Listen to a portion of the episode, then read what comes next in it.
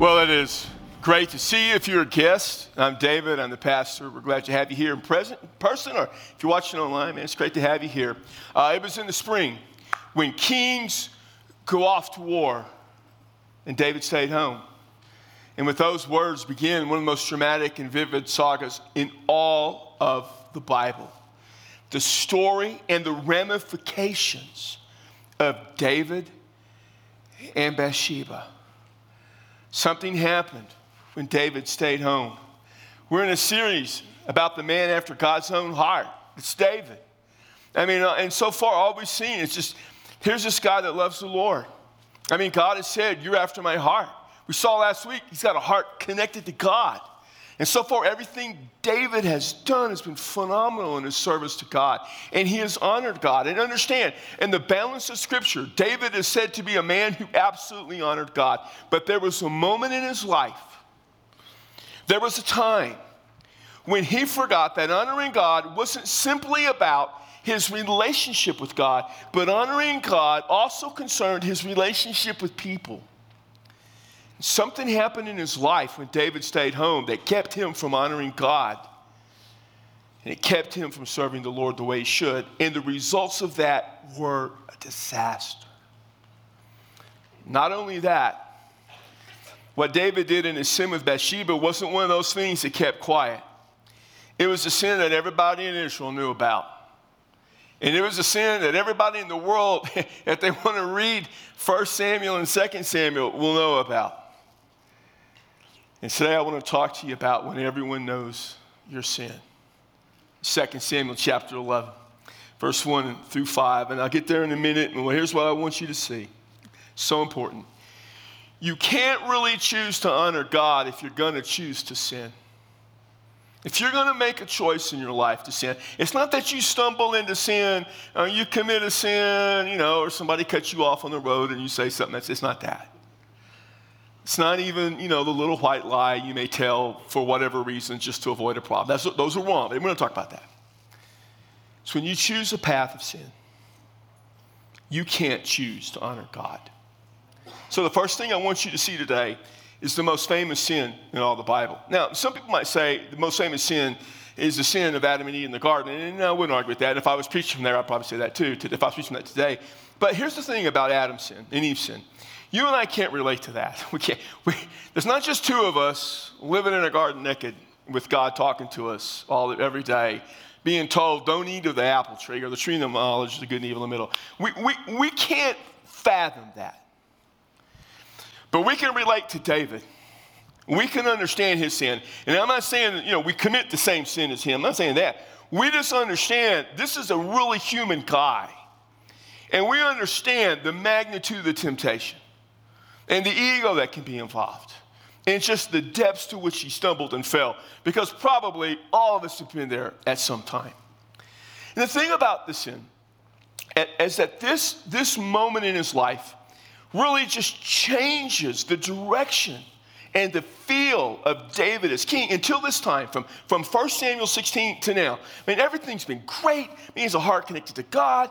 Everything's been fantastic. You know, he, he never let God down. It's been wonderful. It's not that he was sinless, it's just everything's great. But from this moment until the end of 2 Samuel, until to his death in 1 Kings, things are different. Problems are worse. A disaster occurs in his family.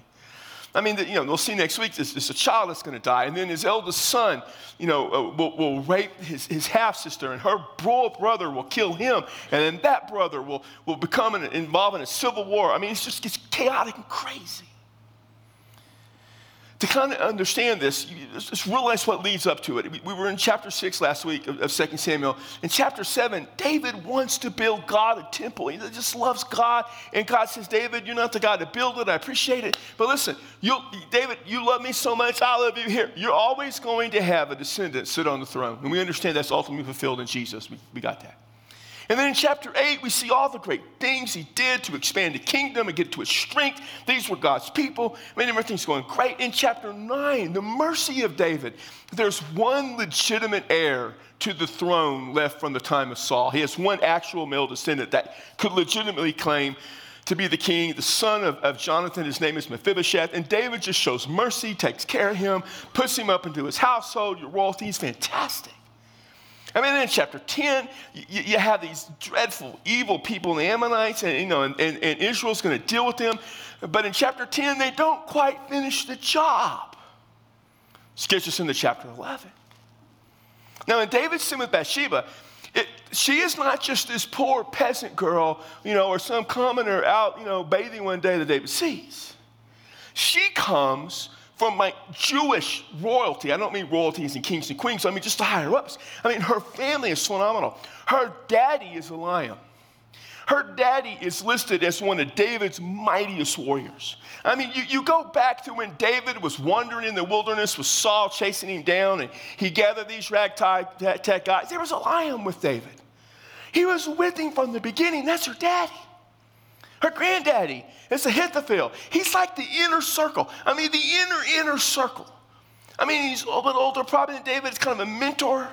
He's one of his most trusted advisors. In fact, when Absalom rebels against David, Ahithophel goes with him, and David is more afraid of him than Absalom. And then her husband Uriah, the Hittite, is a godly man. Uriah is listed as one of David's 30 fighting men, one of the, the cream of the crop. I mean, these are great people. And he knows Bathsheba. He knows their family. He's probably known her since she was a little girl. He may remember when she was born. She's probably early 20s. David's about 50 now. I mean, he knows these folks. And so this, this is what makes this almost incomprehensible what he's about to do. Because listen, he has multiple wives, and, and, and, God, you know, God never condones that, all right? Never. But but but God, God deals with sinful people. If he didn't, we, we'd be in trouble, right? So the sin of taking another man's wife, that's the real issue. So all those other women, you know, they were either widowed or single, and took And so we begin this story, and there's just these steps to sin. In fact, I've preached this passage a dozen plus times over the years, and, and normally I just focus on the steps to sin. But he, what I want you to see, first of all, is David stopped doing what God called him to do. That's, that's the beginning point. God had called David to do something special. He, this is hard for us to grasp. He called David to be a war king. David, you're a warrior king. That's, now, we can't grasp that fully, you know, 3,000 years later, 2,000 years after Jesus, in the culture and the world we live in, I get that. But you got to go back, and I, I, tried to explain this a few weeks ago in dealing with the Amalekites. The people, God places himself in a world that's messy, and he's got to clean up the mess. And to clean up the mess, you know, he's got David. And the people, other than the Jews, were just godless pagans, and they hated the Jews.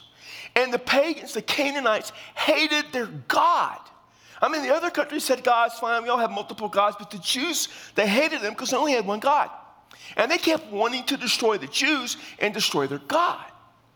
I mean, it's come for hundreds and hundreds of years from the time they left Egypt. That's what they've been trying to do. And then I, and I shared with you a few weeks ago, and I shared with you back in May, dealing with the Canaanites, their religion was grotesque. They would sacrifice their children to their gods.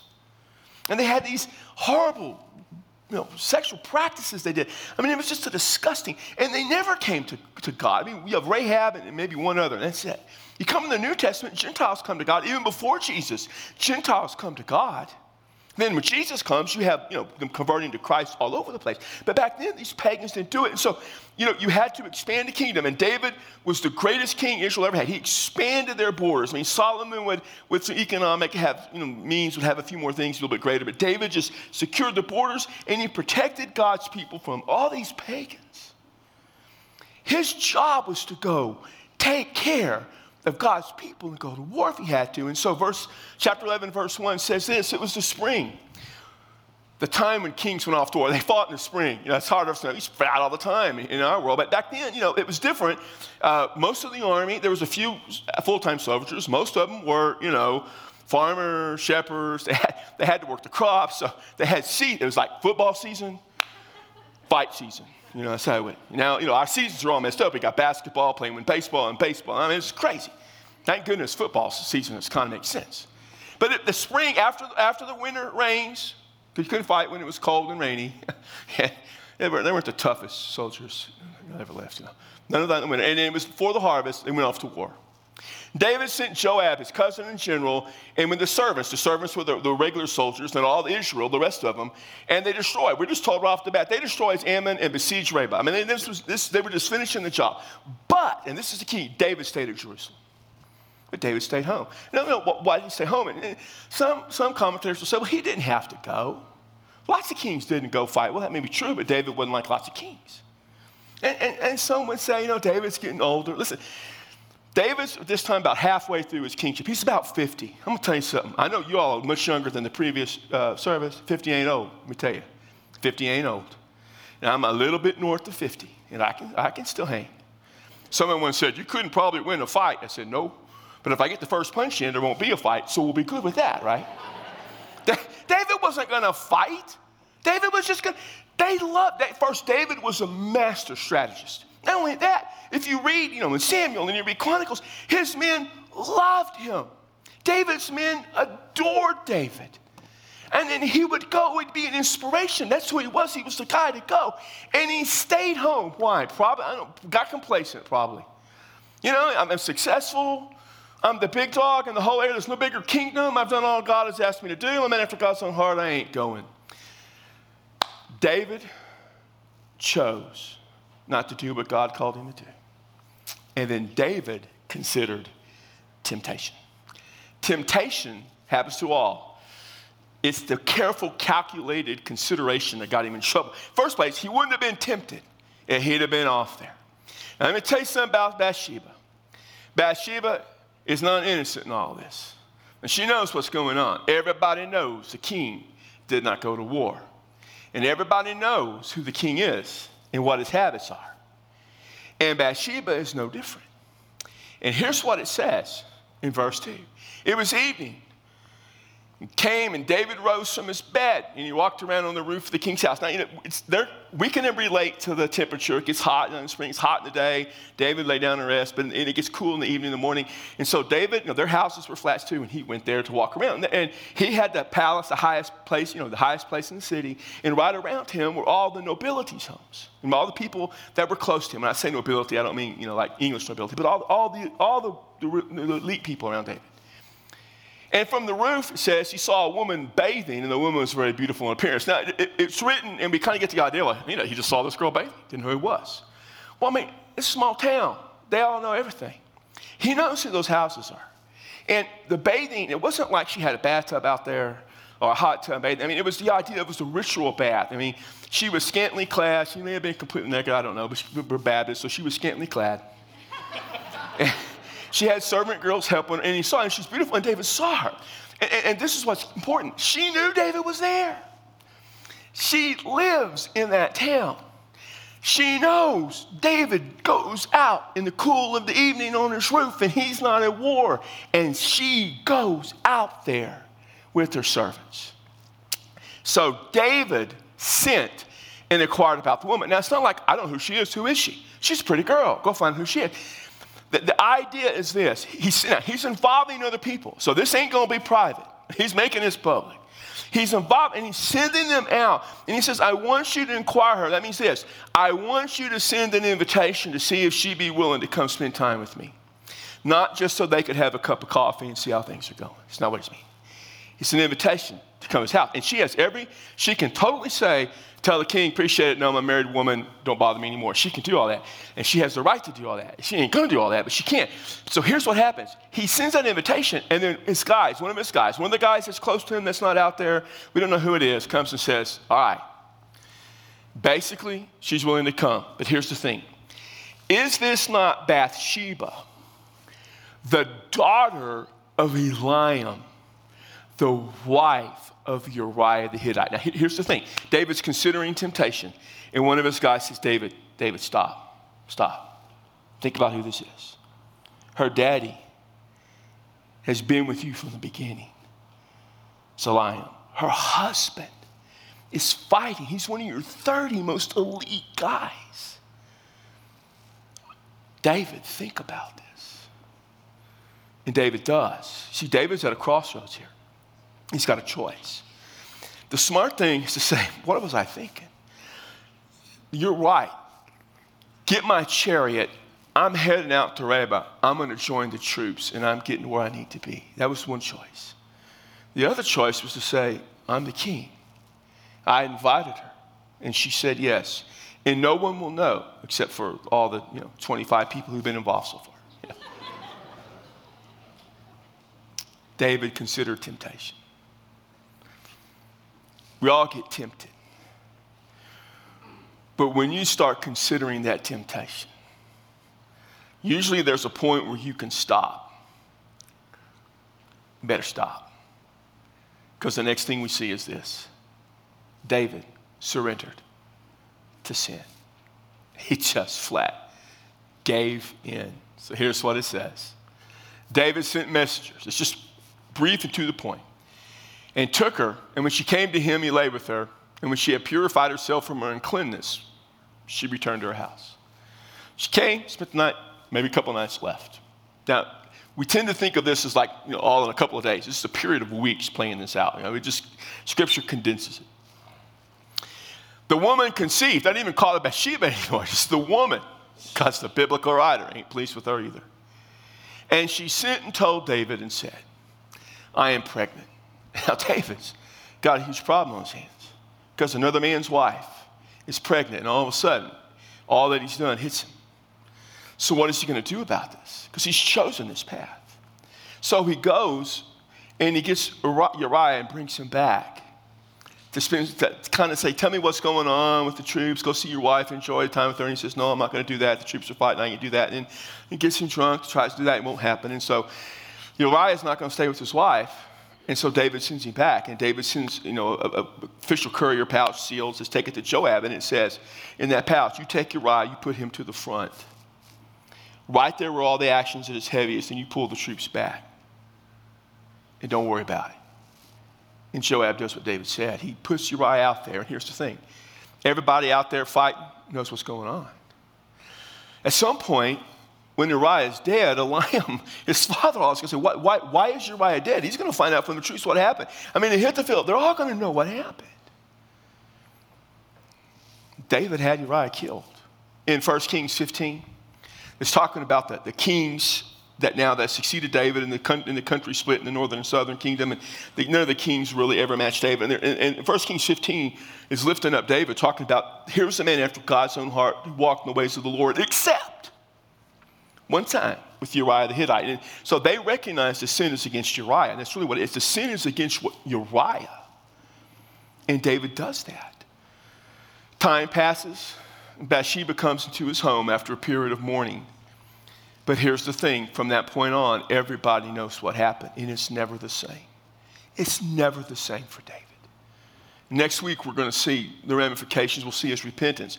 But 2 Samuel 11 27 says this But the thing that David had done was evil in the sight of the Lord. Evil. Okay. The word evil in the Old Testament, especially, is normally used for the worship of false gods or the sacrificing of children to those gods. And here we see that what he did is considered to be evil in the sight of the Lord. Get one of the health people and see if they need them. One of the nurses or doctors and get hold of them. See, That's okay. We'll come back up here. We'll just take care of a little in house business. And so what happens then is, is this evilness reminds us of something that's critical for us to understand. And, th- and this is what we need to see that we don't stumble into sin, you choose sin. You don't stumble into sin, you choose to sin. And that's exactly what happened with David. He didn't stumble into sin, he chose this path. He chose to take the path of sin. And everybody knew it. Everybody knew what was going on. Because if you sin long enough and big enough, everyone will know your sin. And that's the second thing I want you to see. You sin long enough and you sin big enough, everyone will know your sin. And so, what I want to do for the next few moments is we're talking in this series about honoring God. and, and we honor God. And what I want us to understand is just the depth of sinfulness that we choose and the difficulty of honor God. Because here's the thing you cannot honor God while you pursue sin. If you, you, you cannot honor God if you're going to choose to pursue sin. You just, you can't do that. And, and we become, you know, it's like you come to this crossroads, and on this road we can go and we can honor God, and on this road we, there's this path of sin. You can't do both. You can't say, I'm going to take this path of sin, and in the process, I'm going to honor God along the way. And I'm going to live God. You can't do that. We like to think we can, but we can't. We, uh, we live in a world that there's so, there's so many choices, so many of these crossroads we come to in sin, and so many paths we take. And I just want to share with you some, some of them just you know, to think about, just in mind of thinking. And, and I'm going to mention four areas. And they're all, they're all going to begin with the letter S. I don't normally do that, but I'm like, hey, I can do that this time, so I will. And, and the first kind of the, the path we tend to choose is, is sexual sin. You know, and, that, and that's so, that is probably, for Christians especially, the biggest place to fall, the biggest area of temptation. And it's the one where people are just going to know what happened. And it's so simple. God says, look, you know, here's a husband, here's a wife. That's it. We're good. No more. I mean, I, I don't, I'm not going to deal with all the divorce and it's a second marriage. I don't care about that right now. Husband, wife, that's it. Nothing outside of that can you pursue. How about no? What if no? Just husband, wife. If it's not your wife or not your husband, there's nothing left for you to pursue. That's enough. And, that, and, and, and, so, but we don't want that. We want to pursue another path. And you can't honor God. And people think they can, and you can't.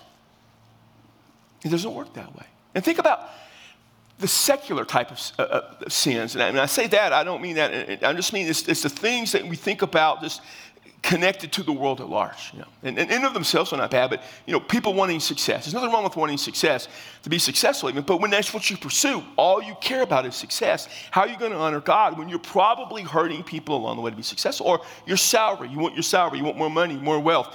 You, you kind of get greedy. How are you going to honor God when, when getting stuff, money, is what you seek to do? Or just society in general. You just want to be so connected to society. When I was growing up, we called it being cool, and now they call it being woke, and I have no idea what that means because I ain't woke, don't want to be woke. The only time I want to be woke is when I'm taking a nap, you know, right before I preach, and I got to get to church. Other than that, don't woke me at all, man. Someone says you're not woke. I said, I don't care if I'm woke. I'm 47 years old. I don't care about that stuff. I don't know what it means. I'm cool. I'm hip. I hurt my hip, but I'm close. But you know, we, we pursue these things. And if this is, if being so connected to society and culture is what you want, have you seen our society and culture? How are you ever going to, how are you ever going to honor God? You can't. Same thing with, with the sins of self. Those, those sins, uh, uh, you know, the pride and the ego, and this is, where, this is where it gets close to home. The pride and the ego and the anger and the arrogance. If, if that's what you pursue, you, you can't honor God in your arrogance. I've tried, it doesn't work. you can't, and all. I'm so proud to honor God today. I've tried that, it doesn't work. But this is what we do. We come to these crossroads, and it's all because we're not doing the things God called us to do. We decided to stay home. And so here's the thing if you sin long enough, eventually everyone will know. and once everyone knows your sin, how are you going to honor God then? It's hard. It's hard. So Jesus talks about this. He says, You're the salt of the earth. The Sermon on the Mount, Matthew 5, uh, verse 13. You know, Jesus' basic explanation of what it means to be his follower. You're the salt of the earth. You know what salt does? Salt penetrates. It Salt changes everything it touches. Did you know that? If salt, so you put a little salt, on your on your tongue, it changes. Something's more flavorful. We were at a restaurant last night. I said, "I like a little salt with my food, please," because it makes it more flavorful. But in those days, salt salt would, if you had a cut, you put salt to help purify the cut, to cleanse it. Or if you had meat and you know you didn't have refrigeration like now, you put salt on the meat, make jerky in essence, you know, or cure ham, whatever. You just purify it. I mean, uh, preserve it. But if the salt became contaminated, contaminated with gypsum or, or, or, dirt or something, then you wouldn't want to put it on your meat. It would make the meat putrid. You wouldn't want to put it on a wound. It give you an infection. So what did they do with the salt? They threw it out and on the ground to trample on. Did the salt cease to become salt? No, it's just not useful anymore. Christians don't cease to become Christians, but I'm going to tell you something. When everybody knows your sin, you're kind of useless. You're like polluted salt. No one's going to listen to you anymore. I mean, think about it. I mean, there's a lot of things as a pastor, you know, I, I, okay, you can do that a little bit. You got a little temper, you know, okay, I did this one time on the golf course, uh, you know, saw him one time doing this or that. But if I enter into a prolonged course of sin or commit certain types of sins and you find out, you're probably going to say, you can't be our pastor anymore. I'm not any dumber than I was before. I'm still dumb, but not any dumber. You know, I'm not, I'm not lost any of abilities. I have just lost my influence. I have lost the ability in your eyes to honor God when everybody knows my sin. That's just why I try so hard to keep them private. but the better solution is this if you choose to focus on honoring God, it's difficult to choose sin. If, David had not stayed home, David wouldn't have sinned with Bathsheba. We wouldn't be having this message now. No one would ever preach about it. If you choose to find the way to honor God, you're not going to choose the path of sin. And this is what we need to realize. How do we best honor God? What is the best way in your life to honor God? As a follower, I'm a follower of Jesus. What's the best way? And if you're not a follower of Jesus, then that's what you need to do. You can't honor God till you become a follower of Jesus. So here's the thing honoring God is not just a private matter it's a public one as well. It's not just private, it's public. We live our faith in public. I live my Christianity in public. I live a public life of honoring God, and so do you. And we need to understand that. So, how do we best honor God in our life? What is it in life that God has called you to do to honor Him? Let's think about for a second. What is it really? What's the real way you honor God in your life? And do you do that? Or in your life right now, are you just sort of choosing to stay home? That's where some people are, aren't they? Uh, I got a little complacent. Things are going good. I've served God enough. I'll let someone else do it. I've done whatever enough for God. Someone else can do it. Some of you in your place in your life where you're really considering sin. You're, you're at a crossroads and you're trying to think, how could I get away with that? I mean, what if I just did it this much or went this far? I could still honor God, couldn't I? I mean, here's the path honor God, choose the path of sin. But if, if, what if I just, instead of choosing it, what if I just put one foot there and kind of straddle the line? I could still honor God, can't I? No. Because eventually that path that you're straddling keeps taking you from God and you can't do it. Some of you, you've, you're in that sin, you know it. And it's, and it's not just it's not the incidental sins we're talking about. You, you're at a place where you've chosen a path and it's tearing you up inside. And maybe right now no one knows about it, and you're like, oh, no one knows about it yet. Well, they will maybe now's the time to get that fixed. I'm going to preach about repentance next week, but maybe now's the time to say, Lord, I don't want this anymore. I don't want this in my life anymore. And whether it's public or not doesn't matter. You just want to get out of it. You say, God, I want to leave that path behind. Today's a day you can do all of that. Today's a day to leave behind the sin. Today's a day to quit considering temptation and, and, to turn and get back to doing what you need to do. Today's the day to do exactly what God has called you to do. And today's the day that if you've never trusted Christ to be your Savior, the most important thing you could ever do, and I didn't preach about it, but the most important thing you could do is give your life to Jesus. In a moment, some of us are going to be standing right here. There should be, for you gals, if you want to maybe pray with another, another lady, there'll be someone here too. And our invitation to you is very simple if you want us to pray with you about helping you, you know, get back to doing what God calls you to do, or helping you deal with that temptation, or even helping you to find forgiveness from that sin or giving your life to Christ, we will do that. If you need to come. If you want to stay where you are and pray, then pray there. No one has to know. This is we're not asking you for any public anything. We just want you to be sure you leave this place today knowing for sure that you're not going to stay home. You're going to honor God. So, Father, in the name of Christ and the power of the Holy Spirit, we come before you, asking us to help honor you, to making sure, Father, that in everything we do, everything we say, we honor you completely. And that, Father, we glorify you. Our sin is real. Don't let it get in our way. Don't let our sin, Father, hurt our ability to honor you. Don't let our sin be that which everybody knows. Let it be that from which we turn away from today. And in turning away from our sin, we turn to Christ, in whose name I pray. Amen. Would you stand? We'll be here. You come.